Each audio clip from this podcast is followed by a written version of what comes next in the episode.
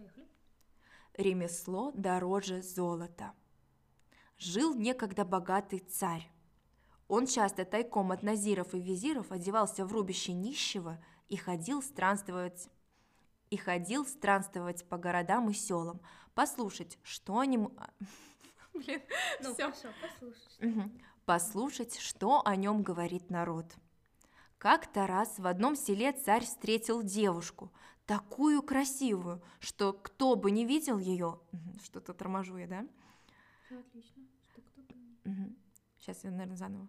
Как-то раз в одном селе царь встретил девушку, такую красивую, что кто бы не видел ее, говорил, не пить, не есть, на нее смотреть.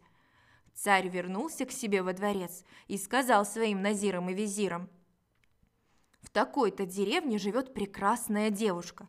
Пойдите к ней и скажите, что царь хочет жениться на ней. Назиры и визиры отправились в ту деревню, нашли дом девушки и тоже восхитились ее красотой. Сказали они отцу и матери девушки, что царь очарован, очарован, что царь очарован их дочерью и хочет на ней жениться.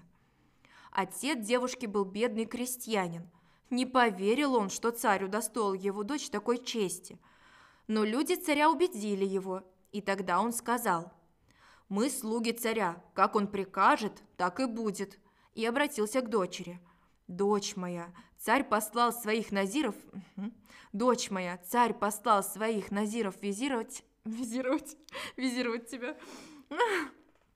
Дочь моя, царь послал своих визиров-назиров свататься за тебя. Что им ответить? Ничего, что я поменяла места, местами назиров-визиров? Вообще не услышала. Всё. Девушка спросила, а какое у царя ремесло? Что ты, дочь моя, ума лишилась? Какое у царя может быть ремесло? Он владеет миром, что захочет, сделает, а мы все слуги его. Нет, мой муж должен владеть каким-нибудь ремеслом, иначе я за него замуж не пойду. Пошли назиры-визиры, передали царю слова девушки. Странно, да, это я прочитала как-то? Чего, пошли на Сиру, на Сиру? Не знаю. Это, ты сильно это, себе начинаешь ругать за что-то. Так. Ты там... Все отлично. Едем дальше, да? Я сначала эту штуку. Пошли назиры-визиры, передали слова. Мгм, бля, слова уже откуда-то взялись. Пошли назиры-визиры, пере... Черт! Пошли назиры-визиры, передали царю ответ девушке. Удивился царь, но ничего не поделаешь. Ради девушки решил... Так, удивился царь, но ничего не поделаешь. Ради девушки решил выучиться ремеслу. Ремеслу. Ради девушки решил выучиться ремеслу. Выбрал он самое легкое ремесло. Стал учиться ткать ковры.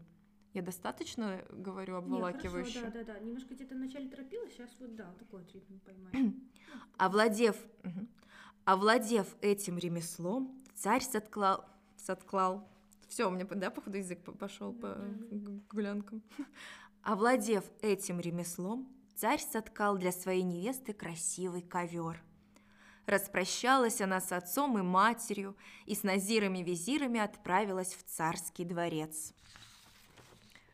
Царь семь дней и семь ночей свадьбу справлял.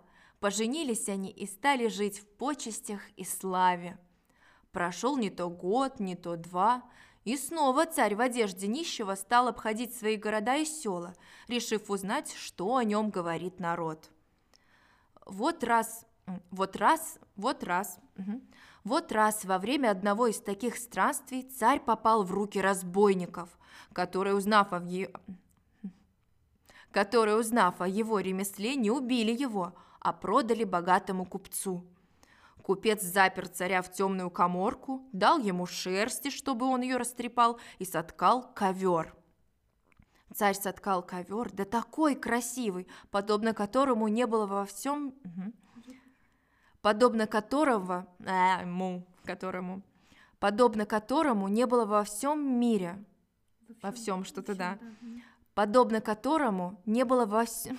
Блин, не было во всем... подобно которому не было во всем мире. Да, вот сейчас хорошо. Увидев этот ковер, жена купца сказала мужу, Пусть он выткит большой ковер, отнесешь его в подарок царю, а он, авось, а он авось в долгу не останется. Купец пошел в коморку к, тач, к тачу, все у меня уже походу, да?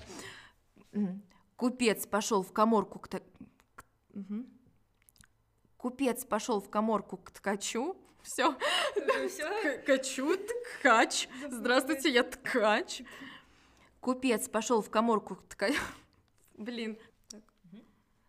Купец пошел в коморку к ткачу и сказал ему, «Хочу сделать...» Блин, черт. «Хочу сделать царю подарок. Вытки ковер, да только смотри, чтобы в целом свете такого не было, и чтобы он был величиной с царский зал, ни на волос, ни больше и ни меньше. Не снести тебе головы, если не выполнишь моих условий». Царь, услышав это, очень обрадовался, а длину и ширину своего зна... а длину и ширину своего зала он знал очень хорошо. И соткал он такой ковер, какой требовал хозяин.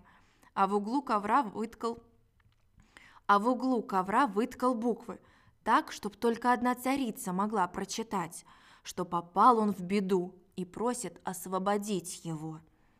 Купец остался доволен работой и понес ковер во дворец царский. Да. Купец остался доволен работой и понес ковер, коверс, и понес ковер в царский дворец.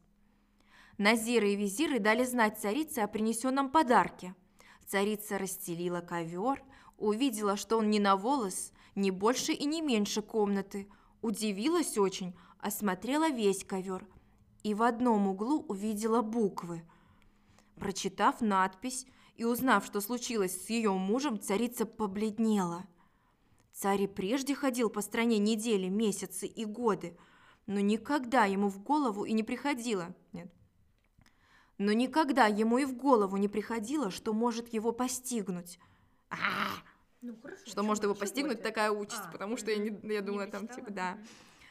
Но никогда ему в голову не приходило, что может его постигнуть такая участь. Что ему в голову? Ей в голову? Ему? Ей? Я не знаю. Ты сказала ему в голову? Ему, да, все правильно. А царица ж думает.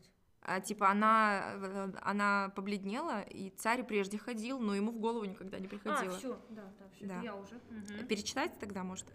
Ну, вот с этого момента. Угу. Я с предложения тогда. Царь и прежде ходил по стране недели, месяцы и годы, но никогда ему и в голову не приходило, что может его постигнуть такая участь. Царица тотчас повелела привести того, кто соткал... Э, этот... Царица тотчас повелела привести того, кто соткал этот ковер, целым и невредимым во дворец. Назир и визир отправились с купцом к нему домой, зашли в темную коморку, но царь очень изменился, и они его не узнали. Ткача повели в баню, искупали, нарядили, нарядили в новые одежды и отвели в царский дворец. А купец наставлял его, как себя вести во дворце, как стоять и кланяться. Когда царь вошел в палату, царица тотчас же бросилась к нему. Обнялись они, поцеловались. «Правду говорят, жена», — сказал царь, — «что ремесло дороже золота».